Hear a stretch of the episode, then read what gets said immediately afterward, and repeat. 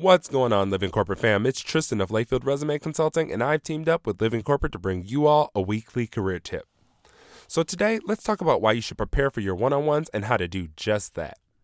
Most of us in corporate America have bosses who are pulled in many different directions, so we should really be making the most of our one on one time with them.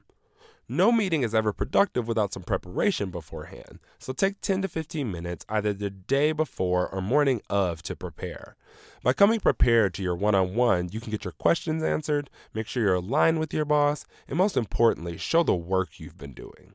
So let's talk about some ways you can prepare. First, I say check your notes from the last time you met.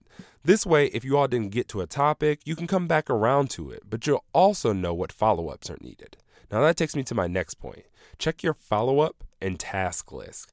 If your boss gave you some things to follow up on or to do, it's the worst when you get together and realize you didn't complete those tasks. At least now you may be able to get in a few calls and a few emails to say you've reached out. Also, it'll refresh your memory on things your boss took away that they're supposed to be checking on so you can bring those up as well. Next, I would say check any email exchanges you or your boss have had since your last meeting. Maybe there's something in those messages that you didn't understand, and this is a great time to ask. Maybe there's something you know your boss will want an update on, and now you can make sure that you have it. This shows your boss that you're paying attention to their correspondence.